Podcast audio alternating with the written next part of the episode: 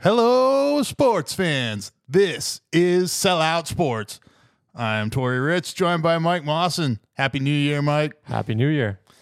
Um, we are, yeah, we're into our, our second year as a as a podcast officially now. Um, not cal- not calendar year, but yeah, we're we're still on season one of Sellout Sports on Spotify. Uh, do I, I? Guess on September first we we begin season two. That's what we'll do. Okay. But uh, So we'll get like a good. We'll we'll be about 80 episodes in probably by then. Um, I'd I'd say that's that sounds about right. Yeah, Yeah. about eighty. Yeah. All right, buddy. Well, let's uh let's just get it right into uh, the college football playoff. One of the best college football playoffs we have seen in, since its induction. So go ahead and hit that music.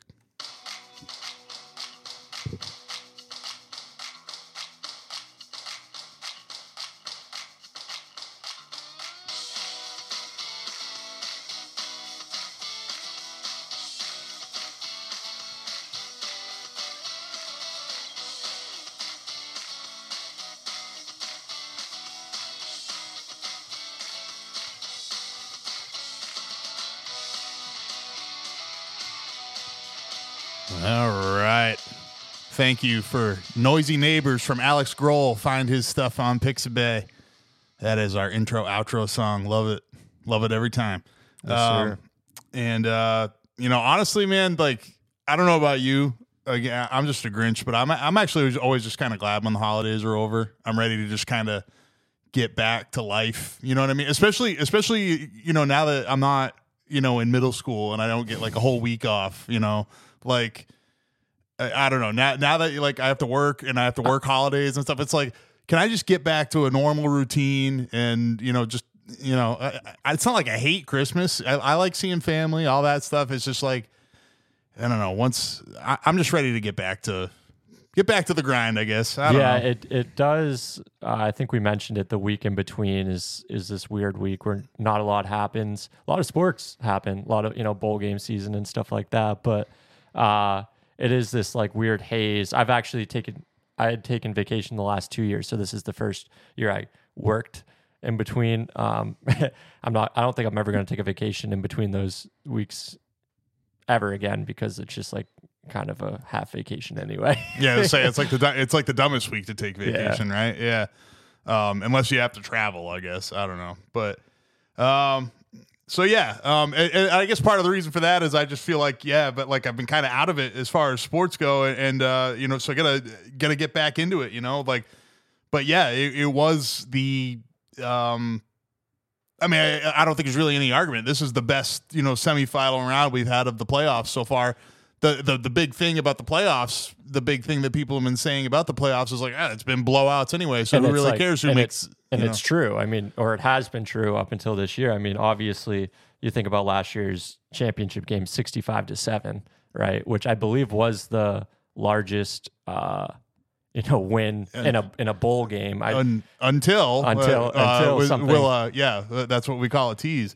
Um, so so first of all, you know. Uh, Bama made it in. It looked like they were gonna slip all the way into the the championship round. I mean, it I thought Bama was winning that game. It- I, I really did. it, it sure looked like going it- into it, going yeah, into it. uh, no, I, I mean, it looked like Bama was to win. Like that, you know, just Alabama keeping things close, uh, you know, for most of the game, and then and then to to to pull ahead, you know, by a touchdown, and I don't, I don't know. Uh, Obviously, I mean, this is this one's a classic, right? I mean, it's it, it was ugly. Nobody nobody put up big stats in this game. Um, Blake Corum, you know, probably the best player of the game, 83 rushing yards. He had a few few key plays. Uh, I think 35 receiving yards on a couple of big catches.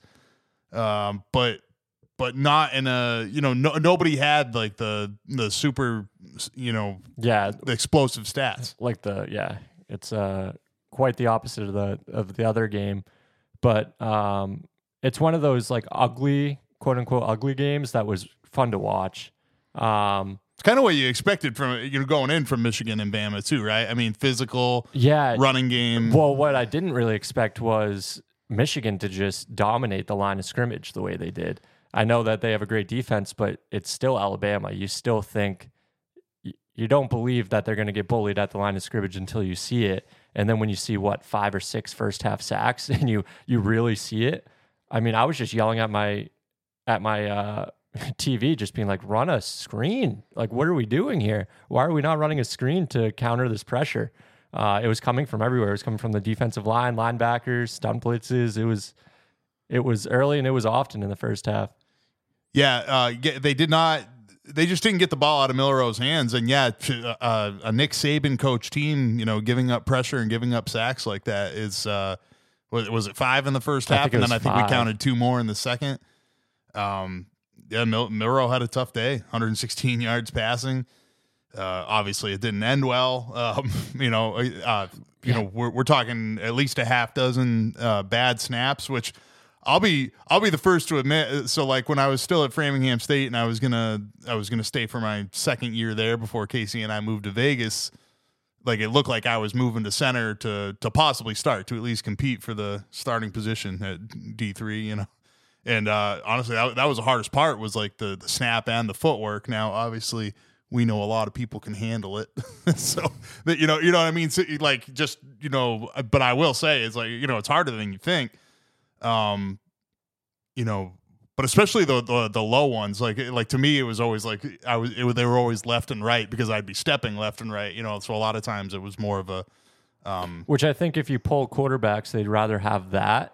Um, I heard was it Dan Orlovsky, I believe, saying earlier, like I'd rather have it high so I can keep my Oh, yeah. eyes on the everything that's going on. No, it was actually Jeff Saturday, I believe, that said it um, earlier today, and he was like, "Y- if you're gonna snap it, snap it high, like if it's gonna be off, because quarterback can still read everything in front of them. Um, and yeah, like you said, the last play, obviously a, a bad snap and uh, RPO play. Uh, both both teams called a timeout before that play, fourth down.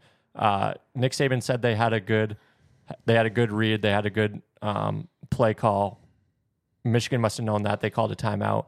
They didn't like what Alabama lines back up. They didn't like what they had on the second, um, you know, would be play. So they called a timeout, and then obviously you have to run a play at that point. RPO swing pass out to the running back, but the pass wasn't an option because the the the snap was at his at Milroe's shin about. So he had to look down. As soon as you look down, you're not reading the you know what's in front of you, and obviously he's been facing pressure all day. Um, he ran right up the middle. I I know you said that he kind of looked like he had a lane to the his left. oh, I mean, it's totally a second guess. Yeah. It's just like it's just like But oh it- man, he just ran straight forward and um, Yeah. and it looked like a little bit of a lane to the left, but It looked like the guard was pulling too. Yeah. Um, on on the replay, I did see. it. I didn't see it initially, but I mean, what a when you're watching that game, you're like, okay, like this is gonna, you know, come back to bite them. I mean, Bama got their first touchdown on a on a bad snap. Milroe picked it up and handed it off, but you're like, this is you know, obviously, and it hurt them throughout the game, but. Once it gets to overtime, you're like, ah, I don't know if I can trust him in, in that situation, right? And then the the play you need it the most, it comes back to bite you. And that's just kind of like, I mean, y- you hate to see a game end on, you know, because of a mistake more than a, just a great play, It's right? just like it's not, it's not the way you want to see a game end. And, and really like we're in January. we're in? January, uh, you know, And again, Nick Saban. I think some teams just, you know, kind of lose focus, you know, with, with the long layoff. I, I feel like they, I don't know. I, I wish a they could do, long, long layoff. I wish they it could do something to to get rid of the long layoff. Like I don't- like just push the give them give them a little uh, another bye in the regular season. I don't care. Just push the regular season a little later. I mean, is there? I'm trying to think um, People logistically love why the- they can't do that. Like, I mean, the New Year, they kind of own the New Year's Day market, well, right? well, that's what I'm saying. So push the regular season later so that the layoff isn't as long. I don't know. okay, okay, I get what you're saying. Especially Ju- be- just so that keep the schedule, keep it at January 1st, and you could Yeah. even have your first bowl game. Well, it's pr- you know, it's the holidays is probably really because because you know Christmas and, and New Year's Day fall on the same. Yeah, holiday breaks and stuff. Yeah. I, I mean, I don't know, but it's just such a long layoff that I don't feel like you're seeing the same teams that you saw all year, right? Yeah, and then there's obviously the counterpoint. There's it allows some people to get healthy. You know, if there That's is true. a if That's there true. is a big injury, So- Um, a, a player can come back. But and and and you know, I guess generally you want to see that, but injuries are part of the game. I don't know. It's just like you know, we've seen it so many times. Heisman winners, you know, look absolutely terrible because you know they just you know because they cooled off, they got out of their rhythm, right? You know, like, and there's something to be said for the guys that are able to show up you know, after the long layoff, right? But it's just, I don't know. It seems to affect a lot of guys. I mean, because I, to my to my point, you know, Bama certainly wasn't wasn't mistake free. There's you know the uh, multiple fumbles there, the the bad snaps, and then Michigan muffs two punts, almost cost them the game. Yeah.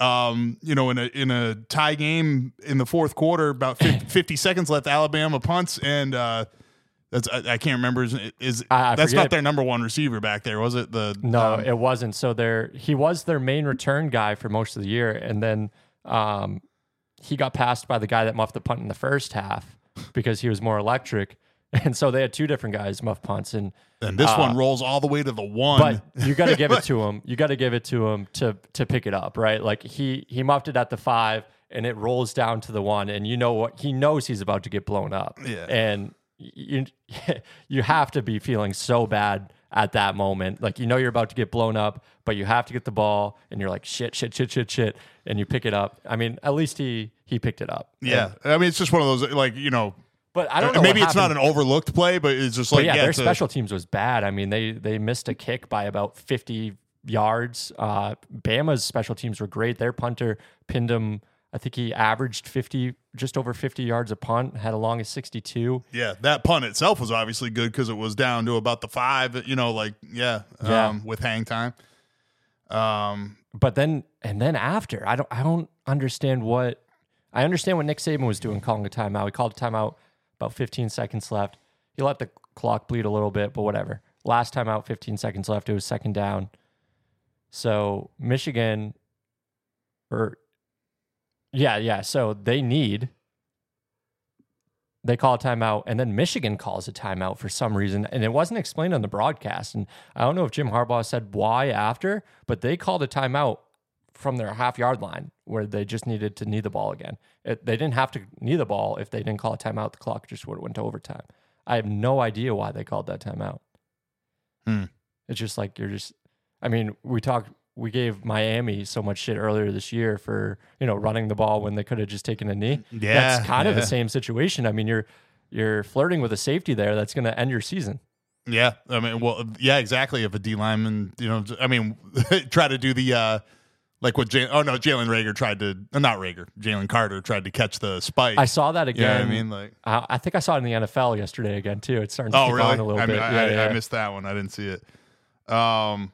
So anyway, you know, but you're speaking of, of special bad special teams. It's kind of funny because like special teams, you know, as much as I don't think either one of us like it, but it's not as big a part of the game anymore. And so, if I had to guess, coaches probably just aren't spending nearly as much time on it, especially at successful programs like Michigan and Washington, right? Because Washington's special teams were bad in this game as well. Um, Michael Penix, though, uh, not bad, and uh, I don't know, man. Uh, again, you know, I I'm gonna I'm gonna do the quick plug again for vote for the Heisman at the end of the season, but you know, I get it. That would have that would have left uh, you know, that would have left Daniels out, but. Uh, but then, but then it becomes the argument: Does Jayden Daniels play in the bowl game? To, I mean, meaningless. No, I was just game. gonna say, you know, it's a meaningless bowl game for him. He probably still doesn't play, but uh, let's come back to that, right? Um, about the bowl games issue. Because to tell you the truth, I don't even know what the hell LSU did in their bowl game. So uh, I I'll have to look it up when we talk about it. But But um, going back to one other thing, special teams coordinator. Guess who uh, Michigan's special teams coordinator is? Guess his name. Oh, I I got nothing. Jay Harbaugh. Oh, really? Is it? I mean, it's it's is it their little brother, like youngest brother, or is it a? It's not a son. It's not a nephew, right? Son of Jim Harbaugh. Son of Jim Harbaugh. Oh, okay. There you go. So That must be an awkward uh, family dinner Jesus. this week.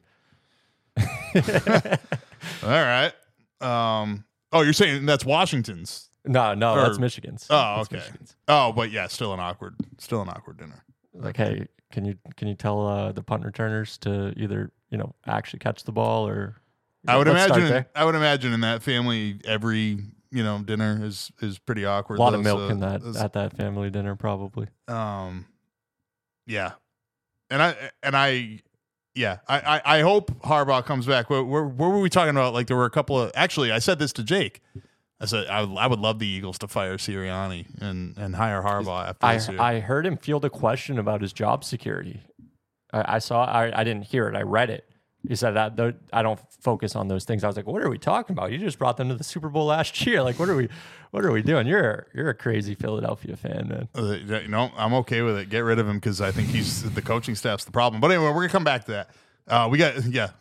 I'm putting a, I'm putting a pin in a lot of things. We got to talk about Washington and Texas first. Yeah, Um, Michael Penix, man, 400, 430, two touchdowns. I mean, 29 to 38, and it's just the difficulty of most of those throws er, was high, right? I was gonna say it, it actually could have been more because he did. I, I think it was third quarter. He uh, he underthrew one of his receivers horribly. Uh, ended up with a PI call, but could have been a 50 yard. I mean, his receiver was five yards behind. yeah, the that's the one. That's the Uh, one throw he missed. He might have missed a like kind of a like a drag route on third down at two, I believe. Um, so, but I mean, let, let's not you know pick him apart too much. He he was he was connecting against a good Texas defense all all night long. I do. I think um, the offensive line for for Washington too. You see, you see a lot of like a lot of mobility out of that group. Um, like very very good feet, good footwork from what I was you know watching in that game. Yeah, they're being you know heralded as the best O line in the nation. Yeah, and I and uh, I can't really argue with that right now. Um, Which I mean, that'll be a fun fun matchup. That O line against you know Michigan's front five. yeah, I think that you know I I, I think it's more going to be um, you know Michigan's O line's going to have some fun with Washington's D line, and they're going to be able to keep the ball out of Penix's hands. But yeah, I mean. That being said, they got the playmakers. I mean, uh, Dunze six catches, one twenty five. Ja'Lynn Polk five for one twenty two. Um, and if they can give him time, then yeah, I mean, you know, it'd be funny. This this one could be a shootout if Michigan can't, if Washington can stop the run, which I think should be, you know, that should be their main their main strategy, and then force JJ McCarthy to beat him. You know what I mean? And and and he's going to do it on most drives, but it's just it just comes down to you know, can you can you can you get a stop and Michigan not get a stop? You know what I mean? So- Yeah, or it comes down to if JJ McCarthy throws an interception on the first play again, and it just you know maybe that one doesn't get called back because the defender had a foot out of bounds before he re- and didn't reestablish himself in bounds. I mean that would have been Oh, I was like at the 30, 35 yard line, maybe. yeah. For, it was Michigan. seven. It was seven seconds into the game, literally Yep. first play of the game, and uh, you, you're like, oh, okay, here we go. Here comes Bama. You know, so turnovers, turnovers are a big part, and when when they get called back, I mean, that's just a new lease on life that you have right there. But anyway, so um, I don't know. So predictions for for the national championship pre- preliminary. We, obviously, we can do this again on Friday. But what what are you thinking? Yeah, so the line's um, Michigan four and a half.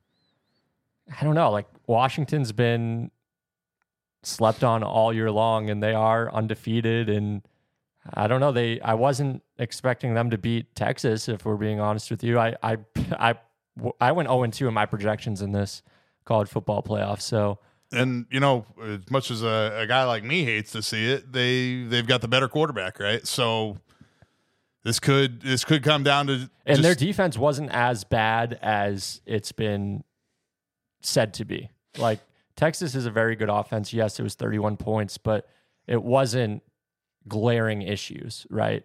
It, it was just kind of a shootout. It, it was just a high, fast-paced game. Um, that I, I Michigan, wasn't just, Michigan just seems like a team of destiny to me, though. I, I Yeah. don't know. and I, do, I don't think I, I think it's Washington uh, isn't going to match up well against Michigan's running game. I Yeah. wasn't impressed with like the D tackle play. And Washington. Washington's Washington's running back got hurt, and it looks like it's a serious injury, which allowed Texas to almost win the game. I Yeah. mean, there was a minute left when this when the play con- started, when the snap, and it I think it ended at 56 seconds. It was just a handoff on third and whatever, and the play stopped because he got hurt. Washington, yeah. So Washington had to use a timeout, timeout, while, like, while they're trying to, yeah. ran him right down the field. And um, that final play, if he throws a dart instead of kind of lobs it up, I know he was facing pressure, but I think it's a different story. I think Texas, I think that's a touchdown, and Texas wins the game as long as they get the extra point. Yeah, no, it. I mean, that throw if it's if there's a little more on it, you know, Yeah, he's, if it's a his receiver's already making a- the adjustment. Yeah, If it's a back shoulder versus yeah lob, I mean hell of a play by the DB to track it down and get there, but but yeah, back to your question. I, I just think Michigan's the team of destiny. Uh, Harbaugh after the game is like it's an unfair advantage. I don't know if you saw that um, about All the adversity they've gone through. through yeah. We have a Wii fence. Yeah. The Wii the Wii fence has stood up. I did like I did like that. It's an unfair advantage about all the adversity that we've been through together. And we got Miles Bridges just dancing at the free You throw line. Charlotte's on like a 14-0 run at the end of this game, I think. Something like that. Sorry, we get distracted easily here. But um you know, just a meaningless early January basketball game. Nothing better to talk about. I think Washington's going to have to commit too much to stop Michigan's running game. I, I think, think- I think that's where we're at. And I think Penix is going to have to force the issue a bit too much, and I think it might cost him. Might couple yeah, get end up with a couple of turnovers, Yeah. right? So I'll say Michigan by 10, 31-21. All right, I don't want to go too too close to you. I'm going to go Michigan 27, Washington 24. Vegas knows what it's doing. Okay. Uh so uh speaking of knowing what they're doing, so the committee got it right, right? I mean we we got we got two good matchups out of it. That's ultimately what they're in it for is to create, you know, entertaining matchups, right? People didn't want to see Georgia and Alabama again. so Yeah, they definitely got it right, especially when you uh, take a look at what a certain team from Florida, Florida State, did this uh, this week. yeah, I mean I, I don't think we can really call that Florida State, but um I don't know, man. I mean, Georgia was missing. Georgia, most of the players played, right? But their top players didn't play. Brock Bowers wasn't out there. Their their starting tackle, who's supposed to be a top 15 pick, isn't, wasn't 20, out there. 20 guys opting out. I mean, 20 guys, that, that means 20 guys that don't get starter reps or, or close to starter reps. I mean, come on, man. Like, there's no way Georgia does that to actual Florida State. Does Georgia win? I'm, I'm probably, yeah. Okay, but- Georgia wins by 40 against Florida State instead of 60. No. uh, Okay. Like, if we go back and Jordan Travis is in, Well, I mean, Jordan I- Travis is in, they're in the playoffs, so they're not- they're not playing Georgia. That's a different. It's a whole different conversation.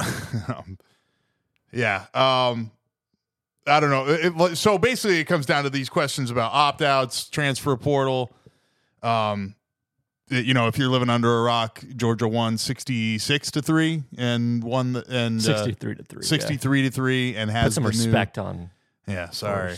Um, and now has the new record for you know worst ass whooping in the college football college football playoff or any bowl game. Right? Any bowl game. Yep. Dear Lord. History of bowl games, and there's been a lot of bowl games. There's been a lot of bowl games, and like, wow, that is crazy. Um, so you know, Kirby Smart, you know, he, he said right after, like, he didn't, he didn't even want it. He was like, Yeah. he was like, this sucks. And to my, you know, basically what I'm saying is, I like, I'm a football fan. I love football. I love to just watch. Um, but these aren't the teams that we watched all year. But these also aren't. It's not like this is an. It's it's an audition for next year, I guess. But all those guys that are still out there in the transfer portal are are coming in. So we're we're not really like we're not watching anything real because it's not like it's a, it's not like it's any sort of preview of next season either. I, I disagree So- with you there. If a quarterback comes in, if the third string quarterback comes in and um, do, has a great game and and leads them to a even if it's a meaningless game, if if he shows promise, that's he's going to get more of a leash at the very least in the I know. in the I'm spring not, game. I know. I know. I'm. I'm not saying. I'm not saying there aren't things that you can look look at, but it's not. It's not a. It's not a bowl game. Like, It's- let's take Ohio State, for example. Devin Brown had an opportunity because Ryan Day said, I'm not going out in the portal looking for a quarterback. Now, they got Air Noland coming in, highly recruited. Um, I think he's the number two quarterback in this next, in this freshman class coming in. So it's going to be between him, another, the, the third string who was absolutely horrendous and is why, because Devin Brown got knocked out early, is why Ohio State lost um, and Air Noland. So like if Devin Brown doesn't get knocked out and he plays well, there's a lot of pressure for him to start, especially with his competition being a true freshman coming in, right? Like you you don't really want to start a true freshman unless they're clearly the best option, right? I, I don't know, man. I just feel like you know it's it's like taking Margot Robbie from a star-studded cast and like, okay, cool, you get to see what Margot Robbie can do with you know the middle school drama club now. Like I don't know. It just I mean, that's not so with Ohio State. That's not it because you like Marvin Harrison was out, but he like they had all their other weapons there. So that's like almost an NFL style offense with the weapons between TreVeyon Henderson, uh, you know, uh, Egbuka and and um, Tate. I, I'm I'm blanking on his name now. Sure. but they have Uh, uh, they you have know, weapons. plenty. Okay, so there were some games where there was an opportunity, I guess, you know, for someone like Devin Brown. Um, Tate Martell. and uh, wait, what? What about Tate Martell, another another just receiver for Ohio State. That's very very good. That was playing in the game, and Gotcha. There was a. di- Is Tate Martell who I'm thinking of? Was the quarterback at Bishop Gorman when I was in Vegas? So, he ended up going oh to wait, Texas. Tate, oh, yeah, you're right. Tate Martell is a quarterback. I'm thinking of a different Tate. Sorry. Okay. you can't do that to me because I because I definitely I was Carnell, definitely Carnell Tate. Carnell Tate is Okay. the receiver for Ohio State. okay. Tate Martell. I know Tate Martell. Who is he again? He played it when I lived in Vegas. He played at Bishop Gorman, and I think he went to Texas Tech. He he went to a Power Five for sure. Yeah, sure. he went to a yeah, Power Five, um, and might he might have graduated by now, and I, I can't remember anymore. Um, at least I remember that much. so, all right. So you so what what you're saying is based on what happened. Okay, so you have an example in Ohio State and Missouri where like okay, you know there was still a real football game, or that's your argument anyway. Um, but it still shouldn't have been Devin Brown. It should have been it should have been McCord.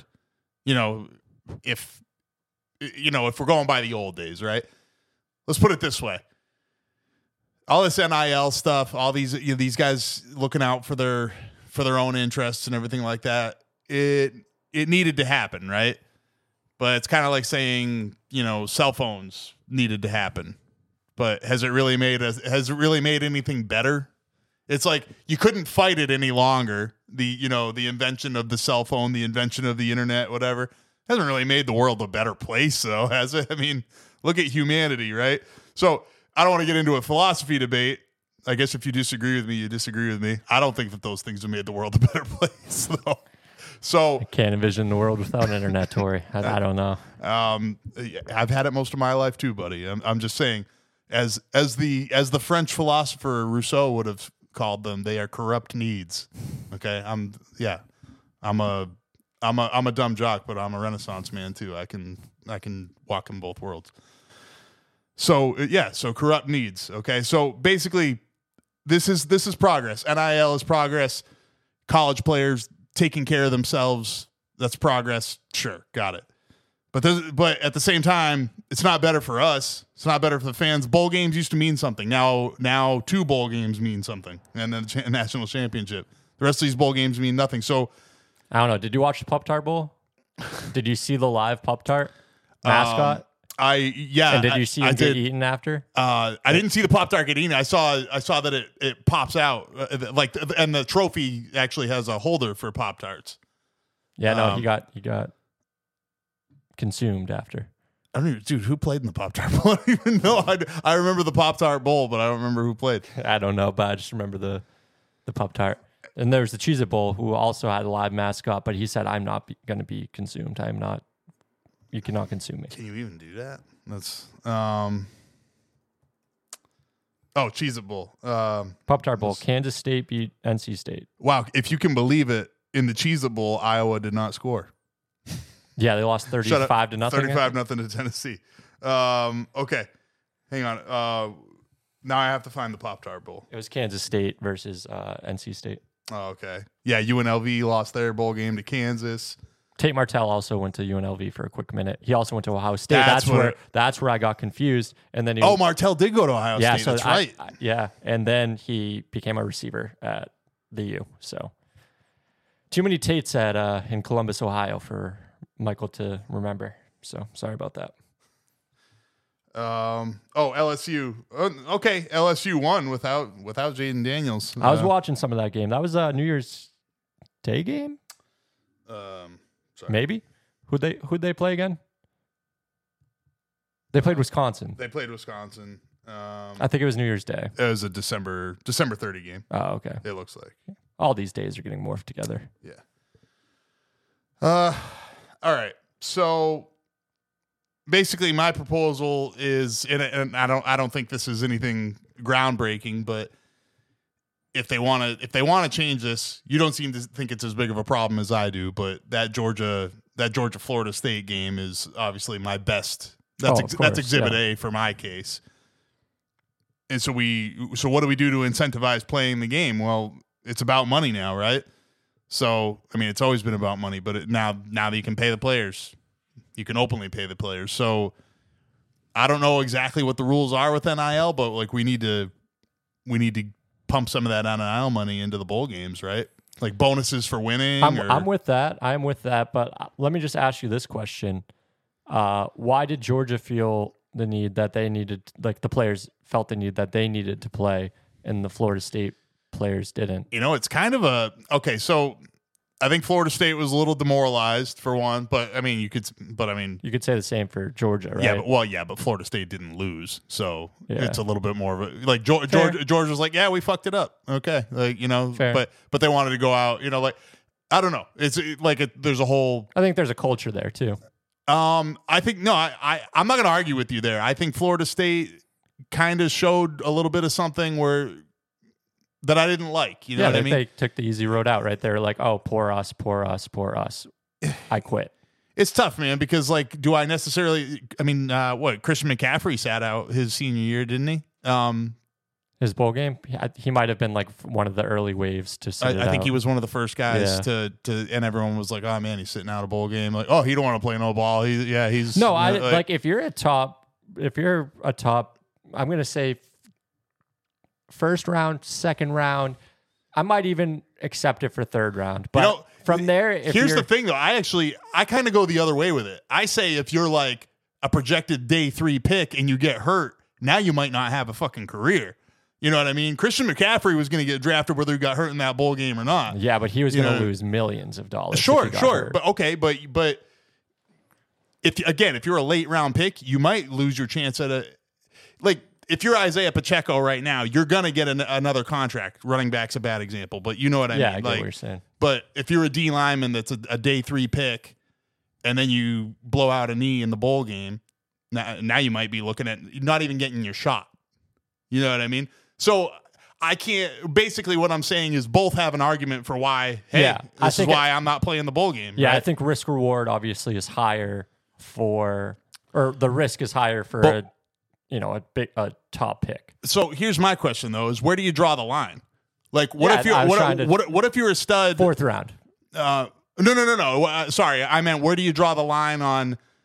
Like these guys are sitting out of bowl games, but what if you're what if you're a projected first round pick on a, you know, on a five and six team, and so you know you're not going to a big bowl game, right?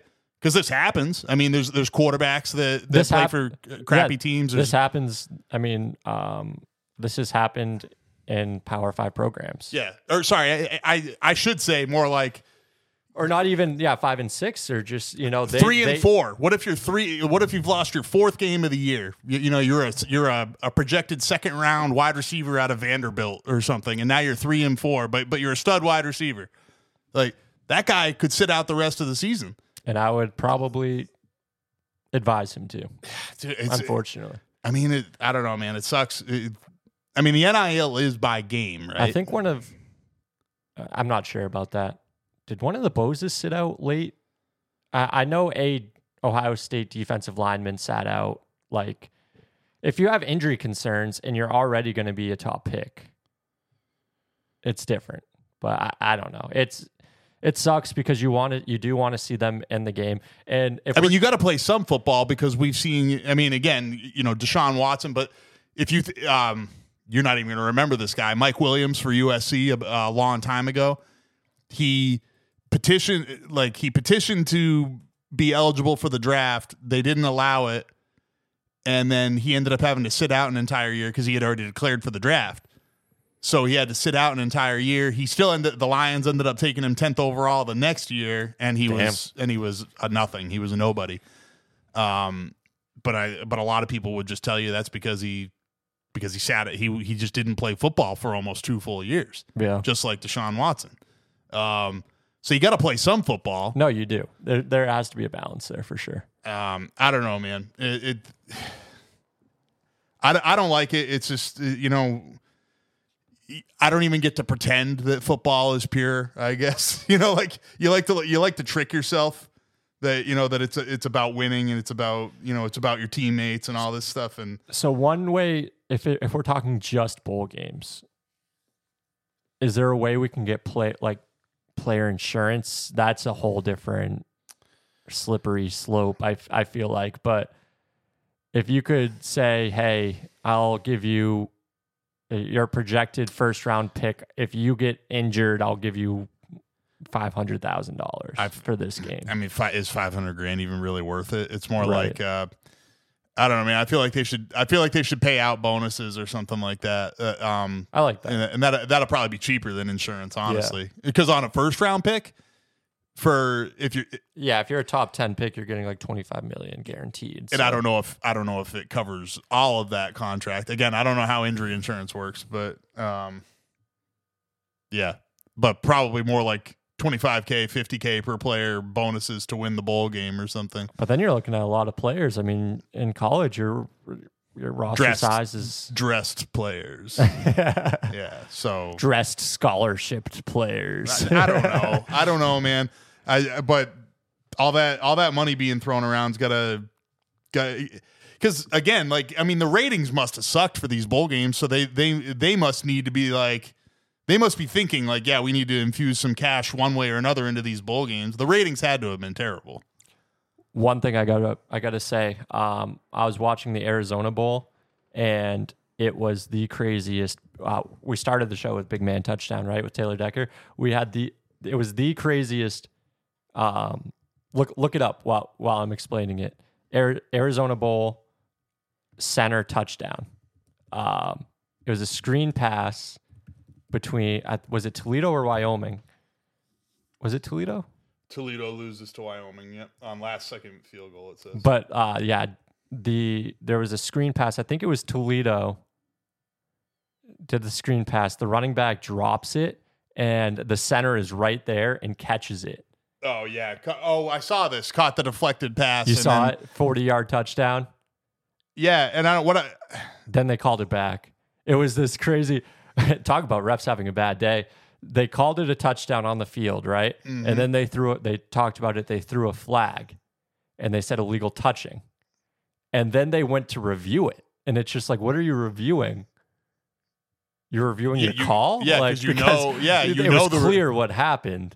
it took like five like real time minutes, But that is the rule. You can't you can't deflect it to. it would have to be a either a referee or a defensive player, if my understanding's correct, to deflect it before an ineligible person is allowed to touch the ball and advance it. Um, it was a really cool play though. But yeah, it took like five minutes, and then the ref comes back and is like, uh, "After review, our our our review is correct. The second one." That's what he said. Oh, God. um, you know what? Article published December twentieth, twenty twenty three by Outkick. Low level college football bowl games uh, beat major ba- college basketball. So People's, I'm, dude, it's religion in the South. I mean, fo- I mean, football is still like the NFL is still crushing the NBA. Uh, like on Christmas, for instance. I mean, I watched a fair amount of of bowl games, even you know, knowing that it wasn't going to be the same rosters. Uh, I watched the Duke's Mayo Bowl. Like I said, I watched the Arizona Bowl. Yeah. Uh, so, so this is from uh, Outkick.com. Um, oh, via sportswatchmedia.com. Um, North Carolina versus Kentucky basketball, 2.397 million viewers. UCLA versus Boise State in the LA Bowl, 2.384 million Yeah, it's because Gronk sang the national anthem. oh, is that what it is? um, there's other there's other comps though. Um, so yeah, Miami, Ohio versus Appalachian State, 1.95 million. I mean, again, this is against North Carolina and Kentucky basketball. Um, so again, you know, it's it's late season, but like the again, these bowl games don't really mean anything. Yeah, you He might jump up a few spots in the AP poll, but um, I I don't know, man. Uh, Maybe maybe it's me. Maybe hey, maybe the problem is me, as uh, as Taylor Swift would say. It's my favorite. It's my favorite Taylor Swift song. Contrary contrary to popular belief, I don't hate Taylor Swift. So It's a good one. and uh, she might be trying to destroy the Chiefs from the inside out anyway. So that's the that's the theory, right? Uh, all right, let's move on from this college football talk, but, but let's but let's not move on in a way and still uh, destroy the refs a little bit. Lions and Cowboys. This was a fiasco. Let me let me just ask you before we even get into the rules, right? How do you feel about you know they drive down on the road, so you know conventional wisdom says yeah you go for the win, right? Dan Campbell he he's got his trick play that he apparently talked he talked it over with the refs before the game, um, and it looks like it works. But anyway, how do you feel about the decision to go for two? I love it. I mean, that's who Dan Campbell is. He- He's not going to change his identity in that moment. I feel like his players know all week that they're going for two in that situation. Uh, he just has total trust in his guys. Um, it reminds you a lot of uh, Brandon Staley in his first year as a coach, where he would just be ultra aggressive. He would go for two. He would go for it all the time, and then he he kind of got like he started to second guess himself and he'd be like, Oh, I want to go for it now versus not. And Dan Campbell has kept that same identity. Like he I am going for it. We're gonna be aggressive. We're gonna either win this game or we're gonna lose this game right now. And they won it and uh, it got taken away from them, unfortunately. I uh, you know I I'll, I'll come back to this, but I I want this matchup again. I want this matchup back in the playoffs, which Yeah. which is going to be in Dallas again. Yeah, which sucks because it should be in it should be in uh, Detroit. But Right. Um, okay, so I I like the decision to go for two initially, and I actually like the decision to to go for two even on the second play because honestly, you get a little bit more space. Like I don't yeah, know, a I guy don't, like LaPorta or Amon-Ra St. Brown, you know. I don't know what the difference in success rates is from the two and the seven, but I'm sure honestly, I'm sure it's fairly high, honestly. um, I don't know. I mean, from the seven yard line, I mean now it, it You create- probably don't have a big sample size either. Um, well, no, I'm saying like I'm saying just- red zone plays. Yeah, yeah, yeah. I'm saying like you know every individual red zone play, or even if you said third and two, or third and goal from the two, third and goal from the seven, right. Or gotta have it plays, right? Yeah. Um, I don't know. There's a little bit more space down there. A lot of teams don't like to run it from two yards out. You know, every once in a while, but not on a gotta have it play, right? Which is a two point conversion. Yeah, I mean they. You see, they- like how often on four? Let's say it's fourth and goal from the two. How many teams are running it? yeah, I mean the Lions had two chance. Well, they had one at the three and a half and one at the two, and they didn't run it either time. So yeah, Yeah. I- and their identity is run, run, run. Yeah. So, um, so actually having a little more space for the passing game. So basically, what I'm saying is I'm okay with going for it on fourth and goal from the seven as well, or sorry, two point conversion from the seven as well. Um, just poorly executed. Jared Goff didn't have, you know, yeah, you know, good throw to Decker or whatever, you know, good enough. Um, but but not two two poor throws after that, and one under pressure, sure. So anyway, but it shouldn't have mattered. No, Doesn't doesn't doesn't seem like it should have mattered. The so seventy. Um, I already forgot his name. Skipper. Skipper Dan Skipper.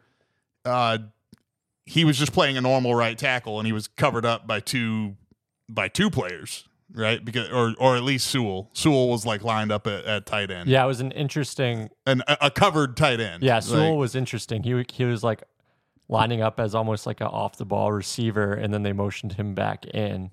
so what I don't like is the the so John Parry comes on ESPN and he says it's on the player, not on the official. We wa- like we watch the official, you know, like acknowledge Skipper because Skipper come. So to me, that's that seems like the referee assuming, oh, you're reporting eligible, got it, Yeah, because you've And- done it before in this because game. he because he had done it before in the game, which he even acknowledged after the game. Right. He said it in the press pool after the game. So he thinks Skipper reported now, but actually Decker was trying to report again. As, as everyone's kind of already beaten this to death, like what's he supposed to do? Do jumping jacks in front of the ref and say, "Hey, I'm reporting eligible"? It's like no, it's just like it should be an afterthought to the defense. They have to pay attention, right? Of course, if they were paying attention, Taylor Decker's in a fucking like he's in like a sprinter stance. It's pretty damn obvious that he's running around. and he was before. Right. So uh, what's not getting talked about a lot is they called a timeout before they snapped it originally. I'm not sure if Decker.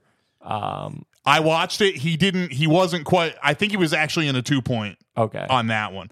And I was I was watching him and just like only because I was looking for it. Right. I was like, oh yeah, he's running a route. And it then I looked did, like he was. Yeah. yeah. Um. But So then maybe that's just maybe they knew they were going to call a timeout and they they say, "Hey, Decker, get on the line," and I, I don't know. the, anyway, you know, it's clear Decker's trying to get his attention. They pull all three tackles, so Skipper, Sewell, and Decker all go over there. And it's clear that they were trying to create some confusion on who's going to be eligible and everything like that. You don't have a lot of time to think about it. It's not a play that you you see a lot of as a defense. So yeah, it's going to create some confusion, right? It obviously did. Decker was open. Um, but yeah, they even had Sewell split out there for a second. I like You know- that. I don't. You don't see that. No, but he's just like a but he's a big fella and and um but but good feet and it's like it's a wrinkle. It's something to think about, right? Then he comes in close to the formation, whatever. Um but the point is is all three of them were over there interacting with the ref to create some confusion for the defense. It, shouldn't create confusion for the official. especially at like when Dan Campbell says, and I, I don't know, I'm just I'm believing Dan Campbell at this point because uh, Brad Allen uh, in the press pool after says that 70 reported eligible when it looks like Taylor Decker clearly says like something. He he says something to the referee, and he's and Brad Allen after the game saying that he didn't acknowledge it or he didn't hear it or it didn't happen. When you have I mean, obviously, all the Lions are going to say it. You have Goff, you have Campbell, and you have Taylor Decker. And Decker, it's just it's just a question of like who do you believe? To me, the ref looked like like like yep, I know what's going on. He points at Skipper and then he and then he took off. yeah, he didn't even acknowledge the situation, and it's uh, apparently Dan Campbell said this to a different official before it wasn't Brad Allen who he had spoken to, but it doesn't matter. Like, yeah. They, I mean, they need to communicate that stuff, and it's like why would they like if Decker didn't report ineligible?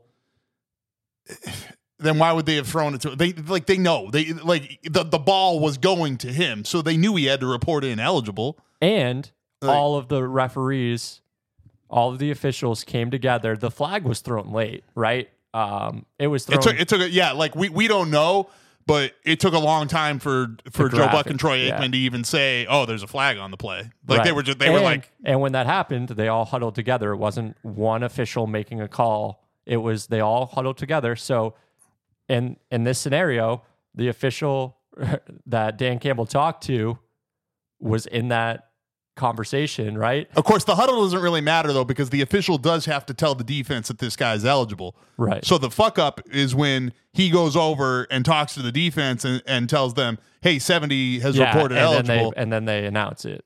and then and then like if you're the Dallas defense, you're looking at it like, "Why the fuck would he report eligible? He's not eligible." So I don't even like Right. Is that is that actually you and I we joked about this before we came on that, that that's like a Belichick thing. Is that what Belichick used to do where he'd have a guy report eligible and then line up in an ineligible position? Oh, he, uh, is that what they used to do? McAfee said that they did that no less than like 15 times a game against the Colts. They would literally, th- it would become white noise, right? And so, So for the one time and then Mike Vrabel comes in and catches a touchdown. Exactly. Yeah, I got you. Um Okay. I wonder why I, I'm kind of surprised they never made that illegal, honestly. and and that's what I, I want to touch on Belichick. You mentioned that it's Dan Campbell is getting a lot of shit from a lot of people, and saying, you know, this is uh, you're trying to be too cute. You're trying to. It's just like this is a confusing situation as is. You shouldn't confuse the referee. No, the referee should be able to handle when a grown man says, "Hey, I'm eligible," and report that. You shouldn't assume that the guy running on the field because he did it earlier in the game. yeah, is is eligible. And I feel if, like and if it was Belichick that did this, everyone would be praising Belichick, and they would be all like, "There, pl- trust me, there are plenty of people on the referees as it should be." But if it was Belichick, he would not get any of the flack about, "Oh, like you're disguising this too much." He'd be like, "Oh, Belichick's a genius. Look at what he's doing. You know, he's one step ahead of everyone else in the NFL." It's like, no, that was a smart play by the Lions to confuse the Cowboys. It just confused the referees too, which is unfortunate. No, it's what, and I, I think I feel like that's an indictment on um, Brad, sorry, Brad Allen, yeah. on Brad Allen when he admits, yes, so that player had checked in multiple times already in the game. Exactly. It's I like, couldn't agree To, more. to me, I feel like, yeah, Jesus, you wouldn't put him on the stand in court because I feel I feel like he just gave himself up. Like, like, oh, that's why I acknowledged him, but I didn't acknowledge Decker. It was like, like, dude, again, they're not supposed to like scream at you and, Yeah. and have to and wait, you know, light themselves on fire in front of you know ten yards from the defense. Like, like no, like if three guys want to come over and and and talk and create a little bit of confusion, that's whatever. It's part of the game. Um, I don't know. Ultimately, what I think did the Cowboys have any timeouts left? You know, they would have had twenty. I think they did. They would have had 23 seconds left to, and the way CeeDee was playing, um, they might, and the way their kicker is kicking, um, sorry, Aubrey, Aubrey's the kicker, Yeah, right? yeah. Um, the way the way that kid's kicking, um, I say kid, but he's like he's like 29, 30, right? Um, he was, But he's in- a rookie though. but he's a rookie, and so maybe the Cowboys would have won anyway. It's just unfortunate, kind of you know, kind of robbed of a cool ending again, you know. So Um, in this scenario, say there's two seconds left instead of 23. Do you think the NFL overturns that? No, because They, they, would, wouldn't admit their mistake. right? No, because then they would just be, even though they kind of did because they took his crew off the playoffs, which at, at least, At least they did that. yeah, give the NFL some credit here because I think they acknowledge there's been a fuck up. I th- and I I think I think taking them off the playoff game acknowledges the fuck up without acknowledging it. Right. Um, but at least there's some accountability now, right? Just a little bit. Because we They've haven't been- they've been because I haven't seen that too many times. I think I've you know I think we've heard of it a couple of times. You know, they've been talking about the officials this year, but they've they've talked about them for a couple years now. But it seems like there is a little bit of tangible evidence that they're starting to actually change some things. starting to hear the fans like, "Hey, enough's enough." So, um, so I guess uh, you know I'll give the NFL uh, a modicum of credit for that for for downgrading the officiating crew that that screwed this one up. I don't I don't know if they screwed anything else up in that game. Um, yeah, it's kind of funny. You know, Mike McCarthy. I actually kind of like this in a way. I like. I think the Lions are the kind of team where this keeps them hungry. You know what? You know what I mean? I feel like like Yeah, Dan Campbell's and us against everybody mentality. yeah, you know what I mean. I, I think I think this actually keeps them a little bit pissed off. Um, it's unfortunate they have to go back and play in Dallas again after playing so well in Dallas. Who do they play this week? Um, I don't think it matters. Like It doesn't are- matter for are- them. Uh, hang on. Are they locked into the? Hang on, I I had the standing. Here it is. E- Yeah, shit. I don't, how does that work? Yeah, I know it's it's so many moving parts at this point. What what does the Z mean? Hang on. Z means they have Clinched clinched division. Division, yeah. It's- Okay, so if they've clinched the division, they're they're locked into the three seed. Oh Yeah. well, of course they could be. Okay, they sorry they could be the two seed if Dallas loses and um and they win uh, because they're both tied at eleven and five right now. So who who do the Lions play this week? Because this now, yeah, these games these games do matter. Um, They're they're playing the Vikings. they're playing the Vikings home At versus home, the yeah. Vikings. Technically have something to play for. Technically aren't eliminated. Their their odds are are massive to make the playoffs. But so yeah, um, I think they need like ties and all kinds of sort of I don't know. funky stuff. I kind of I kind of hope we end up just with the per, just with the rematch of that game. yeah. and no, ev- even in Dallas, whatever. Even though like Dallas plays very well at home, uh, but they didn't have this level of competition. So I'd kind of like to just see this game again. Let's just let's just run it back in a couple of weeks, right? I am I am so down. or three weeks, I guess it would be the. um But yeah, because the Lions would have to beat the. Probably the Rams, right? Uh, it looks like right.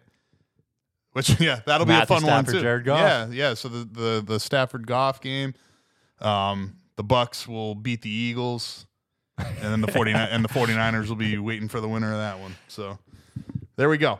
Um, that's my prediction for the playoffs. Uh, yeah, we'll get to that in a second. Uh, destro- eviscerate the Eagles in a minute. Distraught Eagles. But uh, yeah, but let, but really, let's talk about the Ravens because I think uh, you know I'm on the bandwagon at this point.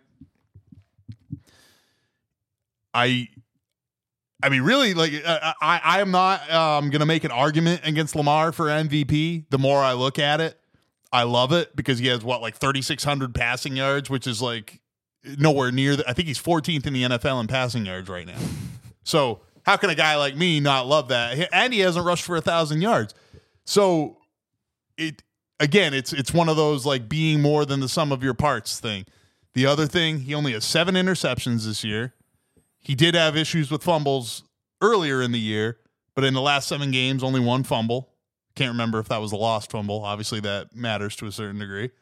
Um, but he but he hasn't been turning the ball over either, and so it's it's really no secret why are the Ravens winning, right?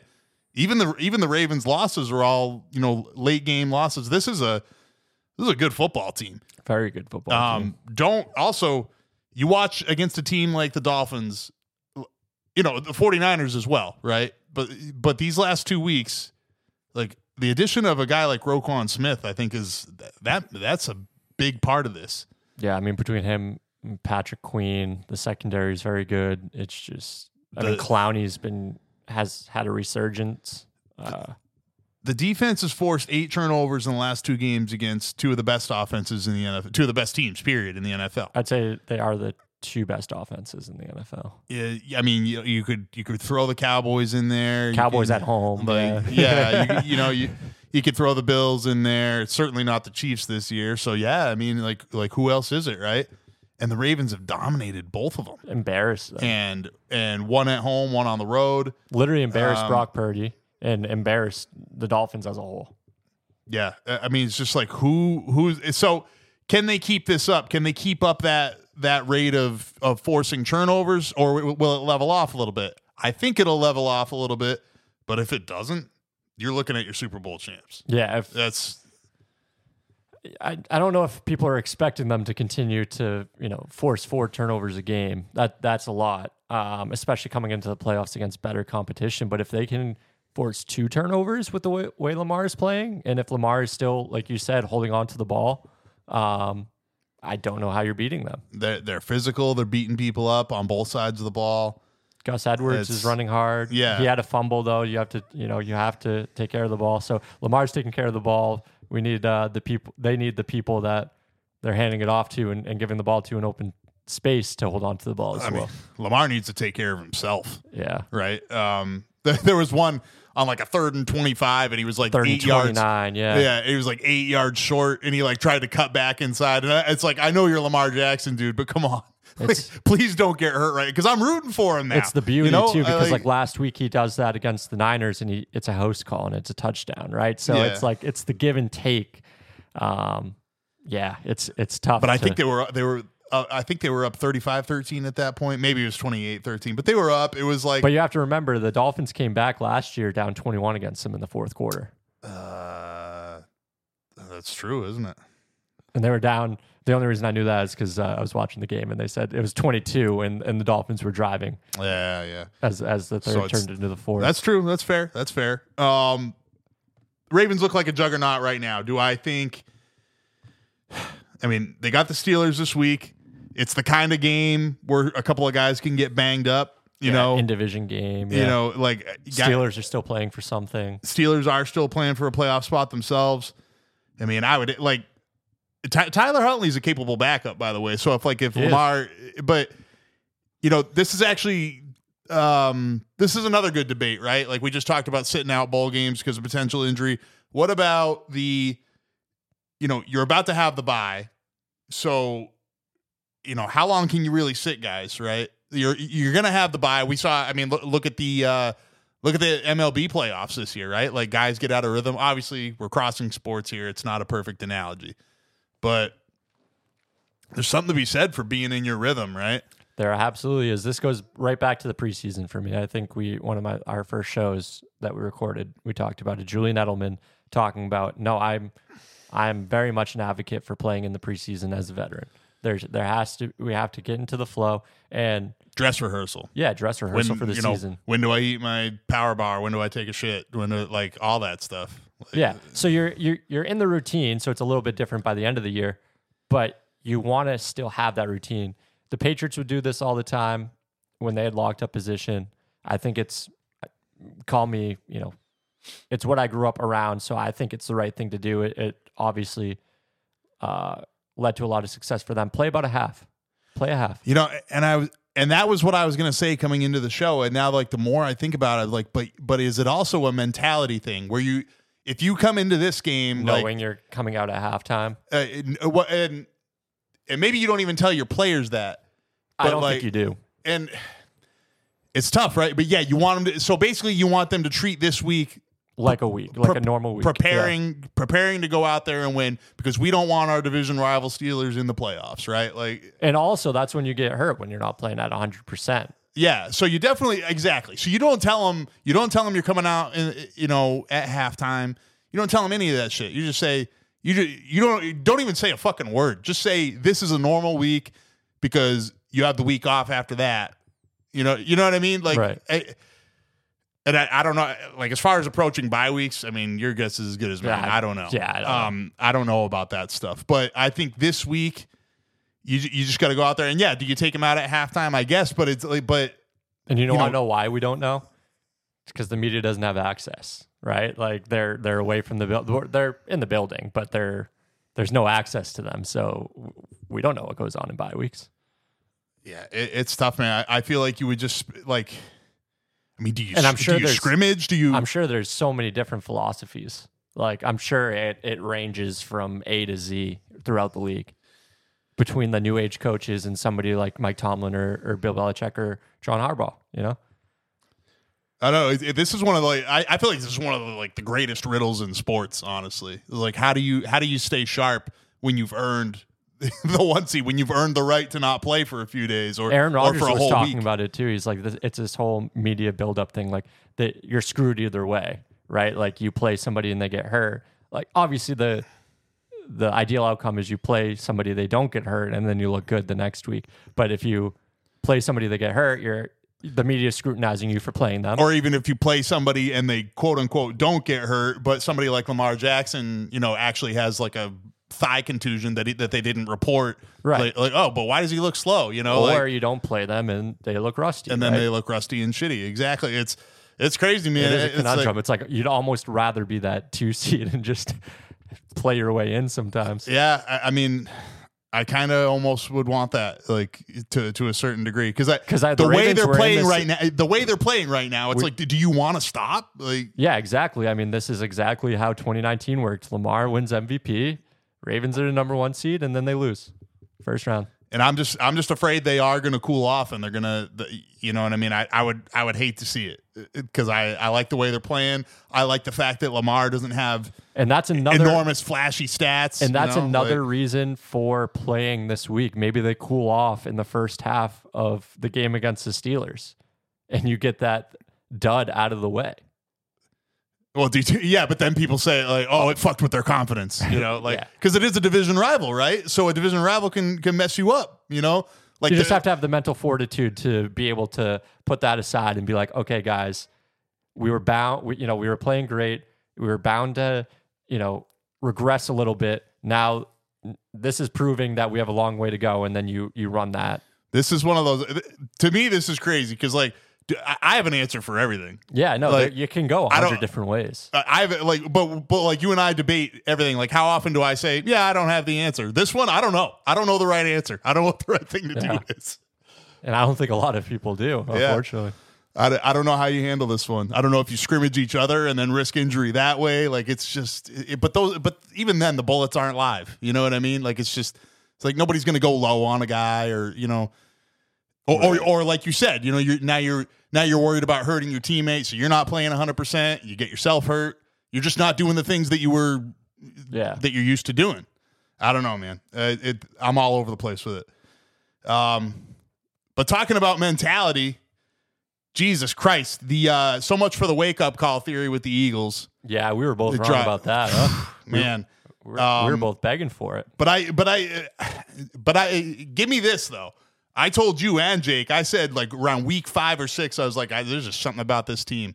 It's like, like I, it doesn't, yeah, I it doesn't you were just feel right. Your pessimistic self. Nah, man. I, like I called this one. I'm telling you, they never did the little things. It's Josh Sweat jumping off sides in critical situations and they yeah, and they they bailed them out on it a million times, right? It's the slow starts. It's the I mean, even down to the tush push. Like, I feel like the tush push became like it made them feel invincible, you know, like and I and I was hoping that it would like blow up in Sirianni's face, you know, like and they would they wouldn't get one, you know. I was- Again, I was in a hoping it big ha- moment. Yeah. yeah, and I was hoping it would happen in the regular season, so they'd be like, "Oh, maybe we should just focus on getting first downs in the first three downs, like everyone else." I, I don't know, man. I, I'm, uh, I'm really, you know, as an Eagles fan, I'm really frustrated. You can't lose games to the Cardinals. You can't lose games to fucking Kyler Murray. Hey, you know, like You know who else lost to? I don't even think it was. It wasn't even Kyler Murray, but you know who else lost to the Cardinals? Oh, the Cowboys. The Dallas Cowboys. Yeah. The, well, that was that was to the Josh Dosh bleh, to the Josh Dobbs Cardinals. though. yeah. That was to the Passtronaut Cardinals. Man, those were good days. Seems like a long time ago, doesn't it? does. It does. Uh, it's like, um, Josh Dobbs has been starting and benched like six times in between. and I was, I know, I'm, uh, I'm probably going to be wrong about this. I, I think yeah, whoever wins the NFC South is going to knock the Eagles out in the first round. I don't It's think like- so. And let, the Bucs could, and their Bucs are, I think, are the team that are gonna that will win the NFC South. But the Falcons are not beating the Eagles, and neither are the Saints. That's just not happening. I know you're low on Dude, them, and I'm not. I'm not high on the Eagles either. But Dude, I don't think there's a lot of teams. The way the Eagles are playing right now, I don't think there's a lot of teams that the Eagles beat. The way that the like they are so. I mean, this is the this is my the antithesis of me, right? It's like this is a team that is less than the sum of its parts. This is this is the Celtics for the last five years. This is, you know, you know what I'm saying? It, it's just it's it's teams that like don't reach their potential. And that's the Eagles because this is one of the most talented rosters in the NFL, maybe the most talented roster in the NFL.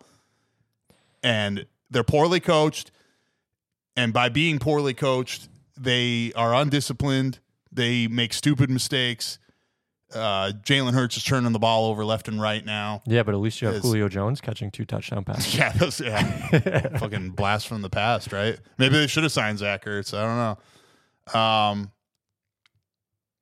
yeah, I, I just, but I, I've seen it all year. I've seen it all year from the Eagles. Even that, even that decisive win over the Dolphins. Really, it was like, I mean, it was a horribly officiated game that in in the favor of the Eagles, right? So, for the most part, I'm just. uh yeah, I'm out on the Eagles. I I could see the Eagles losing a division game this week against the Giants. Actually, do the Eagles have anything to play for this week?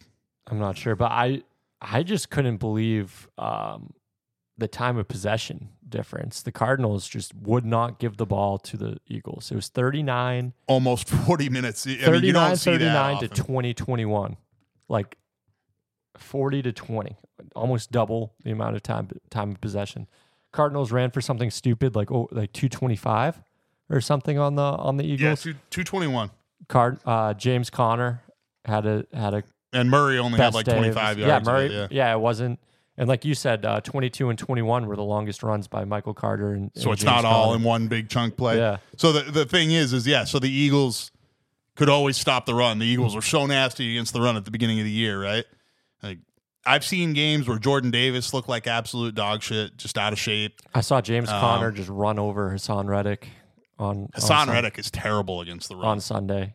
He's he made him look like a child. the Eagles' defensive ends are. I, I think. I think teams are figuring that out. Is that they're on the edge. They're terrible against the run, and then obviously they don't have the linebackers to plug behind it either.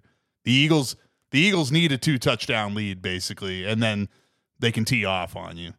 But it used to be they would. You know they would in a zero zero game. Yeah, they'll stuff the run on Yeah, first and second then down and create their chances on third. yeah, you know, and and they're not doing that now. So, um, without a, without like a ton of injuries on defense, it's just it's just they're just not good.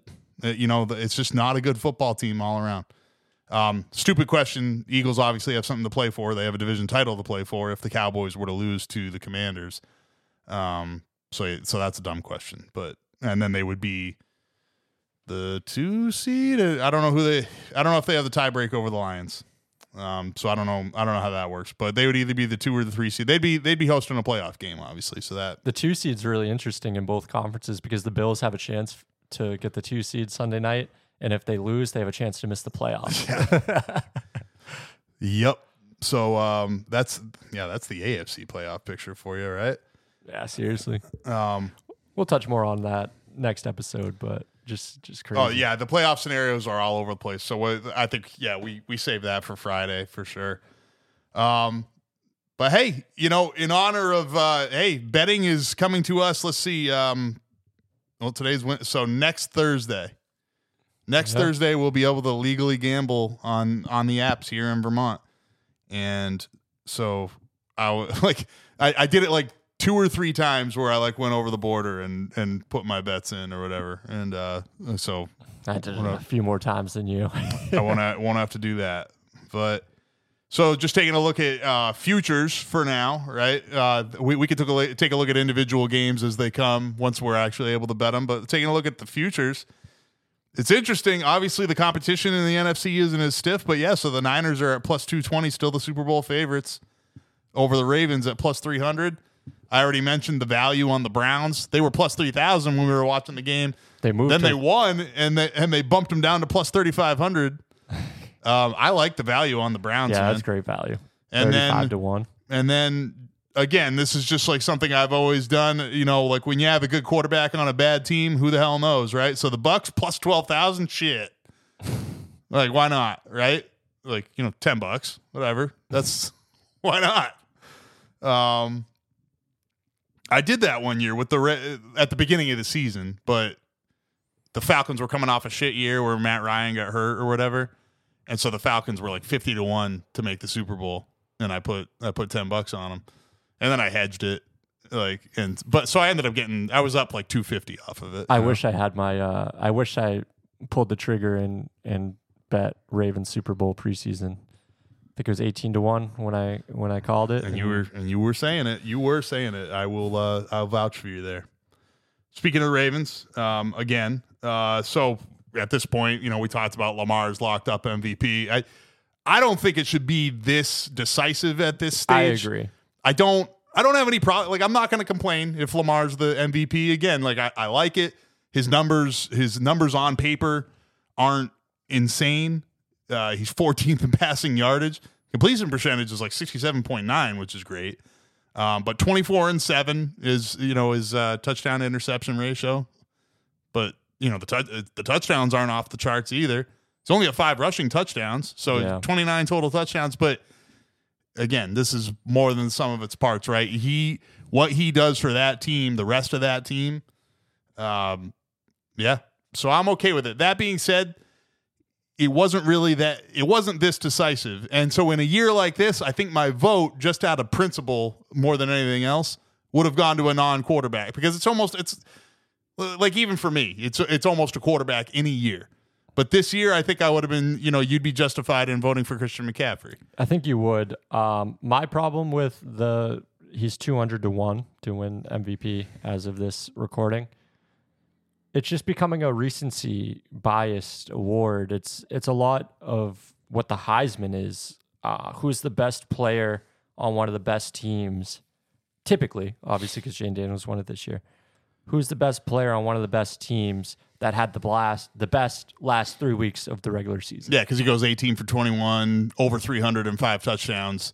It's like, would, and and he, you know, yeah, okay, but it's just like we saw Brock Purdy move to become the favorite after uh, a few weeks ago after their primetime game, and it's just like why why is the the market moving so much? Like again, like when I when I talked about my Heisman voting, like consistency matters a lot for me. It's the same with the MVP. Lamar's been consistent. Don't get me wrong, and that's why the Ravens are thirteen and three. But so, so hang on, hang on. So you're saying that an entire body of work over a season should count towards, you know, being selected for things? Yes, where are we going with You, this? you know where I'm going with this. Regular season is is what you just said. Yeah. Yeah. So no. So I, I'm just I'm just going back to the Florida State thing. That's all. That's all I'm saying. But because I agree with you, your entire body of work should count. That's all. You you you, you just said it yourself. Re- recency bias is a problem, right? So Okay, I'm talking about one specific player versus a whole team where Okay, so I'm talking about okay, so your so your whole body of work as a team shouldn't shouldn't count in a in a playoff selection not, committee situation. not when not when your team changes at quarterback. and and you've shown regression, right? Like it should it should matter when you've shown regression as the year goes on with other players in in a new role now and you're less capable and you're just not as talented as the season goes on. But I'm, I'm talking just saying about- there's a little bit of an in- inconsistency in what you said. That being said, college football, football playoff was good. You and I agree on this. The the entire body of work is not being weighed enough. Yeah, it, it has become Um, like, oh, let's just see who's the best player in the last four weeks. That's And his team is 13 and 3. yeah, so and that's not to take away from Lamar. He's been good all year, but he's put up crazy numbers these past few weeks, and now he's the darling. It's just like let's let's show some love for Christian McCaffrey, who's done it all. He is. Fa- I mean, he got injured this this week, so he only had like 80 scrimmage yards and a half. I mean, I, I say that kind of facetiously because like he it, it was I mean, again, back to Dak Prescott, who I think is is he second in the MVP voting? is, I think yeah, it- 18 to one, Yeah, yeah. he's like you know miles away, but um, but his numbers 42 th- 4237 yards, good for fourth in the league, 32 touchdowns, eight interceptions, yeah, he Uh, leads the league in touchdown passes. and his QBR. Let's see, uh, where's so Lamar's QBR? Third in completion percentage. Lamar's QBR is 65.3, which is, you know, not, uh, let's see, it's fourth. So QBR, Purdy, and Prescott. I want to find out exactly how QBR is uh, is calculated. Q- QB rating is bullshit, so who cares? But um, but QBR actually does seem to be a pretty good measure, except you have Justin Herbert at fifth. But I don't know. You know what? Maybe maybe I'm not being fair to him. Like we'd have to look at it. Um, so Purdy is first at 72.7, Prescott's 70.5. But yeah, the 32 to 8 uh, touchdown to interception ratio for Prescott. Prescott should probably be considered like if you're a guy that's just like it's always quarterback. It's like, okay, Prescott is measuring up against Jackson then. And so is Purdy. Purdy, like to your point about recency bias, Yeah, just one bad game. Purdy had a terrible game against the Yeah. Ravens. Yeah, bad's an understatement. um, but without you know, take away two of those interceptions, which because a couple of those aren't his fault. Um, because I'll even give that benefit of the doubt to Patrick Mahomes, right? Like he's got 14, but he's really got like 10 or 11, right? You know what I mean? right. Yeah. No, I mean, a Um, couple of drops have just fallen right into defenders' hands. Sure, sure. So, and and as we've talked about, guys have run the wrong route. It looks like, or they ran the route the wrong way, or just commu- miscommunication, which could be on him too. You know, maybe he's not the leader that we thought he was. You know, but this isn't about Patrick Mahomes right now. So it's just to to have Lamar Jackson at uh, two hundred to one to win the MVP is a little is a little, steep. excessive. Yeah, a little steep. Um, again, I have no problems with him winning it. And if you bet that, I hate you. Just so it's known, I hate people that bet those odds. I love. There's nothing that brings me more Oh, there's joy. nothing better than when somebody is loses that bet. somebody somebody puts a hundred thousand dollars to win four thousand and they lose. Just like you're an idiot. Yeah. Um, so anyway, with all of that being said, the de facto real best offensive player, uh, offensive player of the year. Um, so McCaffrey's the favorite at minus 175. Tyreek Hill, pretty distant second at plus 300. Um, obviously, this was a lot closer not too long ago. Yeah, Uh, Hill was actually probably the favorite for quite a while. Yeah, missed a game and uh, he's. I mean, even this week he got banged up a little bit. Um, this, been- this is kind of my point, man. This is what I'm saying. Like it- again, it might come back down to the Chiefs still won that trade. I mean, it didn't look like that when t- it was like, oh, Tyreek Hill's going to have 2,000 yards this season. Well, and I guess he still could, you know, like right. He, He what, need- two, well, he needs like two 243, I think, 243. Yeah. Um, or it might be 263. You might be right. Um, so it could still happen, but I know. What? If, yeah. What if Tyreek Hill goes off for 263 and three touchdowns and helps the Dolphins win the division? Like, doesn't that get him back into the MVP I think conversation? it does. Yeah. Like, I don't know. So this whole thing's crazy. Um, defensive player of the year, Garrett, uh, Myles Garrett is at minus 240 and, uh, Micah Parsons at plus 250. So Garrett's looking good there. Um, He's got 14 sacks. TJ Watt is 17. Somebody Yeah, else had 17 as well. Myles Garrett's pressures are just insane. Um, Yeah, uh, and again, I'm I'm not making any argument against Garrett because Yeah. he uh, he obviously the pressure and also just how he impacts game plans. yeah. Um, it's just interesting. It- it's actually it's a good thing. It's like it's not just pure stats have affected you know the um, Yeah, you're not going with the sack leader, the interception leader. Like, uh, I'm wondering where Bl- uh, was Bland on this at all. I'm wondering with his pick sixes.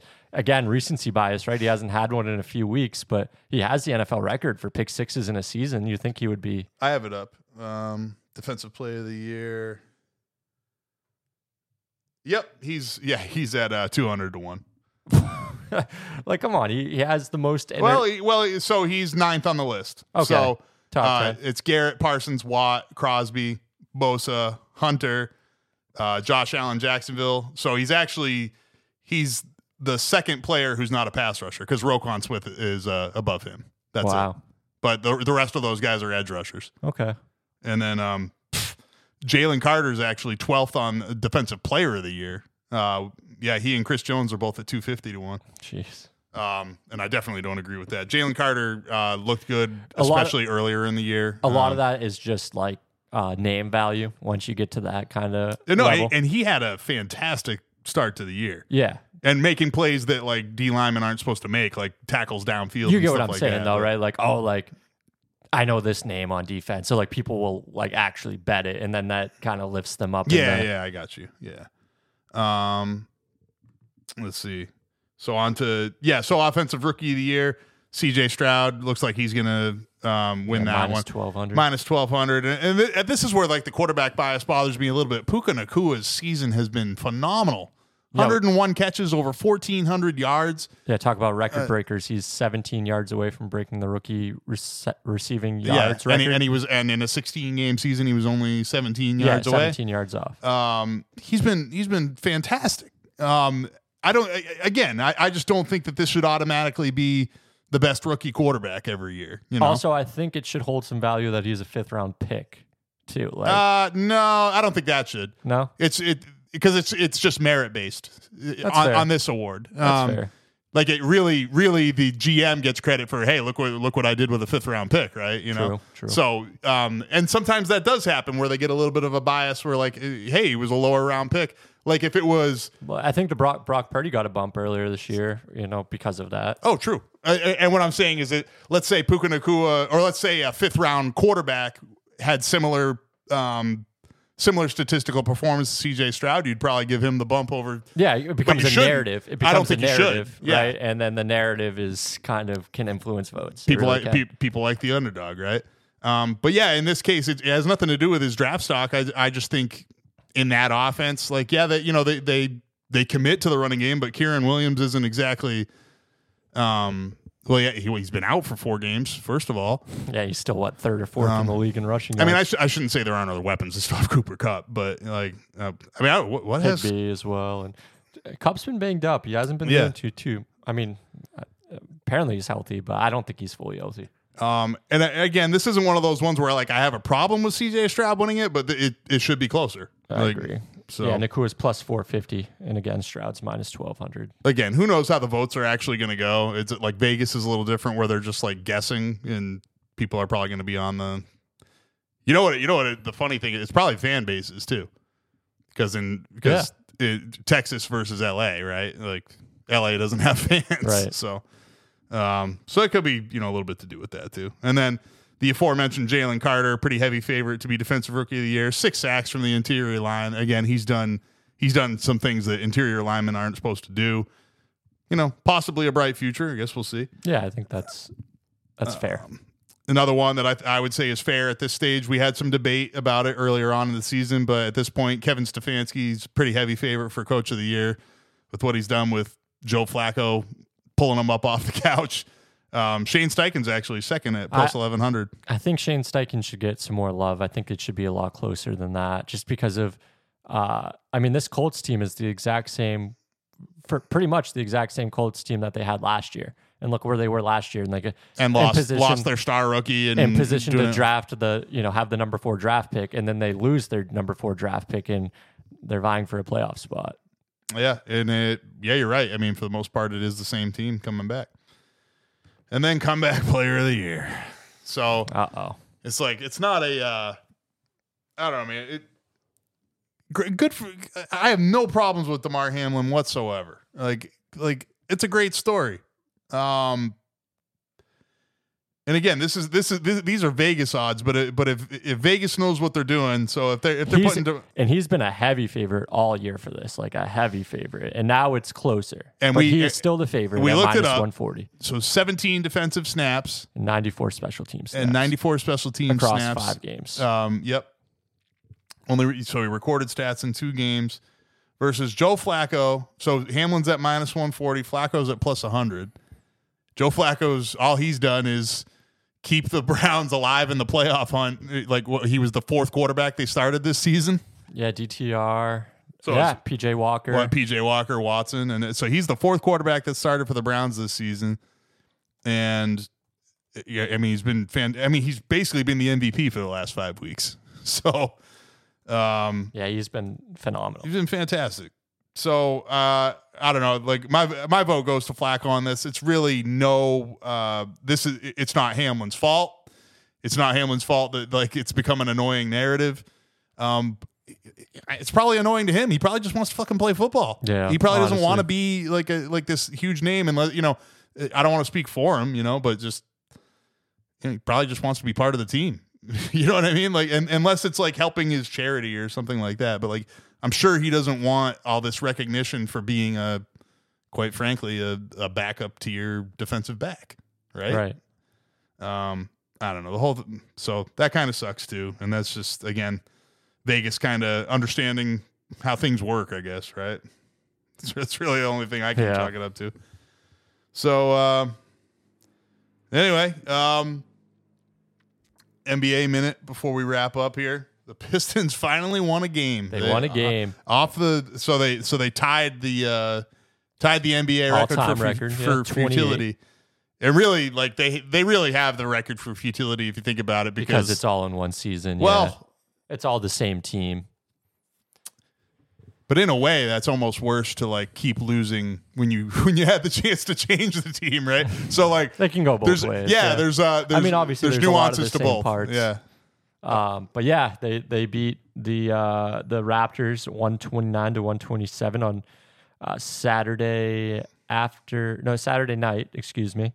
Uh, Cade had a huge game, thirty points, twelve assists, kind of what he's been doing throughout the bulk of the streak, really. And they've they've been losing with uh, you know he's dropped forty on multiple occasions, and they haven't they haven't won, but they got it this night. Jalen Duren, 18 and 17. So again, two key pieces of the of the team go off, and uh, they're able to etch out a win. But the big reason they won is they were playing a shorthanded Raptors team. Uh, Um, the Raptors had just traded earlier that day, Saturday afternoon. Woj bomb comes out. Um, OG Anunoby and Precious Achua. I, I'm I'm Achua sounds good Yeah, to me. It looks I'm- right. I'm probably not pronouncing that right. Uh, so, you know, one of the one of their key wings, uh, very good defender, has been an All NBA defense team, gone, and uh, in a rotational big, uh, and obviously they don't get R.J. Barrett and Immanuel Quickley back that same day. You know, they had to clear, uh, you know, physical and everything like that. So down a couple players. Um, they beat a shorthanded Raptors team. But hey, uh, I'm sure that's a big, big relief off of a lot of people's shoulders in, in Detroit. And, you know, the Lions got screwed that night, but at least the Pistons won. You, I guess you went one for one that night. Um I'm sure I'm sure most uh Detroit hardcore Detroit fans would have traded, but And they got free Wingstop on Sunday because uh, there was uh, one of the best marketing campaigns to ever exist was Wingstop said free Wingstop for every Pistons win this year. So Wingstop was trending from like November till Saturday every time the Pistons lost because Pistons fans were just like, I want free Wingstop. Like, wow. Wingstop's CEO is like he's a winner that like yeah, no, like the, Well, not this week, but he's a winner in general because like his No, yeah, he's, the- he's above his projections. the for ad year. revenue that Yeah. was created Well, I was just gonna say, like they haven't given away a lot of free food either. So yeah, you know what I mean. It's a so win-win. His his projections Pistons are lose, it's a win-win. yeah. So uh, CEO of Wingstop, his stock is up. I think. Yeah, but uh, Um, yeah, the Knicks. Um, interesting trade. Um, feel like the Raptors win this. Uh, Yeah, this one seemed big to me. I'm like like Barrett and Quickley uh, uh, again. These aren't these aren't guys that I or that I I know uh, super familiar, but I I know those names. Maybe it's because New York's the bigger market, but uh, you know I I understood that- RJ Barrett to be like a you know a number two on a on a championship team potentially. Like Yeah, I think that's what the Knicks were hoping and, and building him up to be. He's definitely not that at this point in his career. Probably a three, which is what OG is, really. But OG provides much more defense. OG is six seven with a seven two wingspan, um, which is obviously very valuable in today's NBA with switching positions and guarding multiple positions. Um, OG is a little bit more efficient uh, over his career as a scorer. RJ is a little bit better of a scorer. He so OG averages 12 for his career, but he's around like 16, 17 these last couple years. RJ is at 18.1 per game throughout his career. Um, but yeah, when you get into efficiency, OG 47 versus 42% field goal percentage, uh, 37 for OG from three, 34. So marginally better shooter. Um, OG versus versus RJ. Uh, I think it's a cool opportunity for for Barrett. I mean, he's from Canada, grew up rooting for the Raptors. Uh, now gets to play for for his home team in his home country. Uh, and I, I mean, Quickley is a young guard who is athletic. He is long, and I mean, he's just like he's who you want coming off the bench. He was third, I believe, in six man of the year voting last year. Uh, just a very talented player and a coveted player around the league. I'm surprised. I'm kind of surprised he was in this deal. Um, obviously, the idea is OG signs with the Knicks long term. Uh, he has a contract that's coming up at the end of this year, and then he'll be a restricted free agent. So I get it for the Raptors dealing him. They don't think he's they're going to get him back. They have Pascal Siakam. Scottie Barnes has really come on, um, and they get again a guard. Uh, I'm not sure if Quickley started in the first game, but he he could start for them. The- Uh, they the Raptors just moved Dennis Schroeder to the bench. They're they're looking for a, a point guard for that rotation. Um, so I, I saw a lot of win wins. I think it's more of a win for the Raptors, but I mean, time will tell, I guess. yeah, I didn't realize how far uh, how far the Knicks have fallen. Uh, looking at a, a play-in game, so uh, I thought they were like you know a top five team in the East, but Yeah, I mean, the right East now. is East is kind of deep. I mean, Julius Randle's played really well. Um, I mean, they've been hurt. Mitchell Robinson is out for the year. They've been kind of rotating bigs. Isaiah Hartenstein's done well in that role. Um, but it's just like that. I mean, Josh Hart's good, but they have like rotational guys. They don't really have. I mean, Jalen Brunson's very good. Um, Becky Hammon caught some flack on uh, NBA Countdown a couple weeks ago uh, when talking about the Knicks. That she said that they don't have a number one guy that like a go getter guy, and everyone, uh, I, I think it was Perk, is like, well, what about Jalen Brunson? and Becky Hammon, without missing a beat, he's too small. He's which is kind of a fair point because she goes, you look around the league historically, you look at small players. AI, Steve Nash, like they don't win championships. And then obviously Steph Curry is the exception in that, but Steph Curry is the exception in more than one way, right? He's the best shooter that's ever played the game. yeah, I, th- I, I guess I thought uh, Barrett was a little bit more of a distributor too, but obviously two, No. two, two point No, not yeah, really. two and a half a game basically, um, Kind of just like a volume score, really. Um, and and not really a defender either. So. a- and, and inconsistent. I think Knicks fans would be the first to tell you that. Like he he has flashes and then he'll he'll just go completely quiet. and sometimes he'll just completely suck. Which brings us to holidays in history because we gotta uh, celebrate every day. We're through the holidays now. Now it's get, time to get back to celebrating those obscure holidays, those uh, days in history. So I say uh, talking about sucking because uh, January third is drinking straw day. Um, it was Yeah. National today was a little light uh, this Who- week. Who would have known? Um, but it's it's drinking straw day, so you know break I've- out your crazy straws.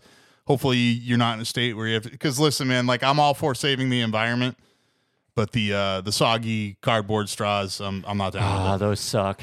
So I brought I put this on the budget because um, I've been told that drinking out of a straw is feminine. Have you heard that? I mean, I guess the way you're like positioning your yeah, no, I have. Um, there was a who was the comedian? It might have been Dana Carvey, where he was like making fun of that. This is like years ago. It was an old act, but just making fun of like, oh yeah, I'm gonna take. You can't look tough. You can't look tough drinking out of a straw. No, you can't. Um, yeah, you- I, I don't like when I get a mixed drink at a bar or something. I don't use the straw, but uh, that's that's how you can tell if I'm how I'm feeling. Like if I start sipping out of the straw, I'm feeling confident, right? no, it's probably oh, the time to it's probably time to bring me home. I, I'm, it's probably bedtime. it's probably bedtime for Michael. So you say, so you, well, like I, was, I thought you were saying, you're like you get a little more in touch with your feminine side because you're, you're like fuck it, and that's when you, okay, but you're saying you're saying that's the time to take you. home. It's probably just like yeah. I'm, somebody call Michael an Uber. All right. Hey, we're, we're, still learning about each other, people. I've known this guy a while, but hey.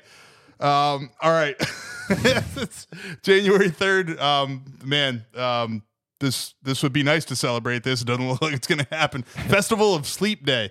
Um, you know, this this one dates back to ancient times when they thought that sleep was uh, basically we needed sleep because um, it was a circulation thing. Basically, they thought you just had to lay down and then the blood would balance itself Figure out. or out. yeah, yeah. I don't know, man. I love I love how dumb science was back then because, like, because I, when I think of that, I think of like, wow, if the world is still here in a thousand years, they're gonna be like, wow, those motherfuckers were dumb. like, they, like, they, th- they thought that's what the heart did. What? Like, I don't know. Yeah. Um, I want to save 1990. Uh, 1973, uh, Jo- George Steinbrenner, the boss, bought the Yankees. I, I didn't even realize in 1973 CBS owned the Yankees. Um, Yeah, it seems kind of uh, problematic almost. I don't. Yeah, I don't know how that works, but um, I guess the, I mean TV. TV wasn't the monster that it used to be back That's then. true. So That's I, true. I don't know. Um, but I just put that out because like, wow, like think of all the shit that that started. That you know with Imagine if ESPN owned the Lakers right now. It- right. It- it- well, no, I, and I meant I meant the boss. I meant Steinbrenner. Like like the Yankees Red Sox rivalry is not any. It, it is miles away from what it used to be, and the Yankees having guys that you hated made it great. Yeah. And Steinbrenner was the was the king of that. I mean, he was the boss, you know. But I mean, like all those motherfuckers, like, and, and I hated Jeter and Rivera, but I respected them. But then there were a bunch of guys, either Bernie Williams, you know, respected him, but I, but I hated the Yankees, right? But then there were guys that you just hated. Period. Giambi, O'Neill, I hated Gary Andy Pettitte. Sheffield for some um, reason. like, uh, yeah, I no fuck Sheffield exactly. I think it was his batting stance. um, yeah, the, getting the bat started and everything like that. It's like, stay still, motherfucker. Uh, so I don't know. Um, so you know, just an important day when Steinbrenner took over, and um, his son is his son has almost single handedly destroyed the rivalry because the Yankees just aren't good anymore. Yeah, neither Red But, Sox uh, though. So Uh, yeah, I get, okay, not single handedly because John Henry too, but. Um, hand in hand. I know we were looking at it like like they, they traded away Chris Sale, which we didn't even talk about, but you know, good riddance, you know. Yeah. Um, but they traded away Chris Sale, He didn't have to And- chop up his jersey this time to get traded. fucking Looney Tune. He he was on that uh, worst uh, last week. He was on that worst sports contracts ever. He was, what was he like four for one twenty eight or something like that? And he's like one in f- like I don't know. He, his, his record was atrocious with the Red Sox, um, and and barely pitched at all. Um, I think I'm mixing him up with somebody. Yeah, Strasburg was the one that was one and four. Like after he signed yeah, a big he, deal, but he, he threw like 30 innings. Um, but yeah, but Sale didn't do much either. Uh, 1967. Uh, today in 1967, Jack Ruby died of cancer. Um, I don't know. Whole, so if you don't know, Jack Ruby's the the strip club bar owner that shot Lee Harvey Oswald after he uh, Oh, okay. uh, after Lee. So that happened only a few weeks out, or maybe even a few days after uh, Lee Harvey Oswald shot JFK. Um, and then Ruby died a few years later. Um, he had, you know, he, he was like low level mob ties and everything like that. So people kind of wondered if, I don't know. The JFK thing is just extremely fascinating, and I could go down a rabbit hole for a long time on that, but we're not going to do it right now. Uh, all right, 1993, Frank Reich. That Frank Reich, uh, you know, he was a football player in 1993. He was uh, Jim Kelly's backup quarterback, and he was in this game against the Oilers. He brought them back down from a 35-3 deficit, and uh, they they ended up winning 41-38 that game. Uh, I believe a divisional round game. I don't think that was the conference championship. I think that was a divisional round. Um, but yeah, one of the greatest comebacks in NFL history. Obviously, especially given the uh, you know, other than other than the Patriots Super Bowl comeback, I'd say um, this one obviously was uh, a larger deficit, but Super Bowl a little bit higher leverage. Right? Yeah. Uh, all right. Uh, 2004, the uh, the Mars rover landed. So anytime there's space stuff I can throw in there, I'm going to do it. And uh, 1924, they uncovered King Tut's sarcophagus. I'm pretty sure there's some curse shit tied to that too. It, it, it wasn't immediately available on History.com, but 100 years ago. um, holy shit, it was. Wow. Yeah. That, it's it's good to get those, 1924 feels like it was yesterday. Yeah. It's good to get those early in the year to like mind blow people. Wow, a century ago. Yeah, and uh, uh, see, just a century ago, people were dumb enough to be going and digging out mummies. Like, don't do that. now we got movies telling us not to do that. so- Exactly. I mean, I feel like they had books probably telling you not to do that. But these- yeah, but these explorer Maybe types, they were illiterate. I mean, they were probably just too cool to be reading books. Uh, like, I'm gonna go find some shit. Um, and then uh, January 3rd, 1990. This is one of my favorite military stories. The uh, so Manuel Noriega was uh, he'd been dictator in Panama for the last six, seven years. Kind of uh, kind of a friend of the U.S. government for a little while, and then they said, uh, "Yeah, you're you're you're skimming a little bit too much off the top of the drug money." Uh, I think that's basically what it comes down to. And so they uh, so they invaded and uh, surrounded him in the Vatican embassy. That's where he went to hide. And it took uh, I think it took ten days, but basically there was a whole playlist of songs that they just blasted to uh, to make him miserable. And then the um, and then it became a psyops mission. And then eventually, uh, apparently they rickrolled him. Uh, they got him with Rick Rick Astley, um, and and that's apparently what made him come out. That's that's the legend. And there, there's a playlist out there, but apparently it's classified. We can't we can't know what the exact playlist was. Apparently Metallica, AC/DC, things that they would play on U.S. Army radio in 1990. Uh, those are the kinds of songs that they were blasting into the Vatican embassy, which must have been very upsetting, probably for the Vatican as well. but uh, that whole thing is hilarious to me because you can't you like you can't you can't go into any country's embassy. You know, it's it's an act of war, but like, like that would have been a PR nightmare. But it's kind of funny that we were like blasting the devil's music into the Vatican.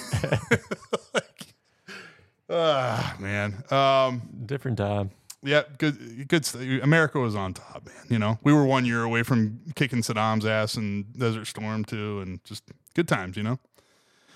Uh, all right. Uh, January fourth, it's National Trivia Day. Um, this so anytime it's trivia, I'm going to give a shout out to Alex Trebek, um, and uh, and to Ken Jennings because he's doing a great job filling in for him. You know, like he he doesn't try to replace him. He always says that he could never replace him. So you know, so I love I love Ken for that. But Ken does a great job. And and Mayim Bialik finally said she's not uh, hosting anymore, which is good because she wasn't doing a very good job. I'm just it's just it's just the way it is. I mean, do you watch Jeopardy or like No, not really. I, I know um, I know Ken. Obviously, I know Alex, but um, yeah, if uh, if you're a new listener, Tori's a Tori's a big trivia guy, so I had to Uh, throw this one on. Yeah, there. we go. We go. Yeah, wife and I go to trivia every every month uh, here in Bennington too. I mean, there's a few there's a few trivia spots. I don't know. You should come with us sometime. There's sports questions. Come on, you definitely know more sports trivia than I do. Um, all right. Uh, also, January fourth is National Spaghetti Day. Um, fun fact: that's actually that's my you know tradition food on uh, New Year's Eve. Or did I mention that last No, time? No, I don't think you did. Spaghetti, spaghetti and meatballs. That's what we always do. So even though I wasn't with my sister this time, Oh wait, you, Uh, may, was you might have. yeah, yeah, yeah. We we always did spaghetti and meatballs, but my but my very considerate wife, even though I wasn't going to be with my sister, she uh she still made spaghetti and meatballs, which we haven't had in literally years. like we don't do pasta anymore. so. Yeah. How was it? Uh, oh, it's fantastic. Uh, of course, I mean it's fucking pasta, and then I and then I had leftovers the next day. That's what Um, New Year's is for. yeah. And uh, January 4th was a very boring day in history. And I'm sure, you know, I've offended, you know, some sort of enthusiast out there, but it's just, there just wasn't a lot there. And there wasn't a lot there on January 5th either. Um, but it's, uh, it's National Bird Day. I aspire to be a bird watcher when I retire, like in like Costa Rica or something. That'd be That'd probably be a cool place to, to Yeah. watch the birds. Yeah. Mhm. Um, I mean, we just uh, we just had Mark at the banner do a you know the bird count article, but but it was bad news. It was like the bird counts are way down. uh Global warming's fucking everything up. I guess. Maybe I won't be able to do that when I retire. So I, I mean, I'm sure you can. Like It'll maybe just be more difficult. uh, it'll be more. di- I'll be on expert level. I was gonna say it'll be more challenging, and you'll uh and uh it'll be, more, more rewarding, rewarding. when you find Yeah, one. yeah. Exactly. There you go. All right. Um. Well, hey, that's our show, everybody. We're, are we well under the two hour mark? Mike? Oh yeah, we're a good 14 plus minutes. it's still not as good as we thought, but yeah, we just we can talk, you know. Gift to gab. All right, well that's our show, everybody. Uh, thanks for being here. Thank you, uh, Cat TV, for giving us this equipment. Oh yeah, we need to change our date with them when the uh, like when it airs on Cat TV. Yeah, we'll, we'll we'll work on that. Um, and uh, yeah, thank you, Mr. Alex Grohl, for this song, "Noisy Neighbors." the appropriately named Noisy Neighbors. Uh, all right. Uh, thanks, Mike, for being my partner on this. And uh, thank you all for listening. And it's only going to get better. Thank you guys.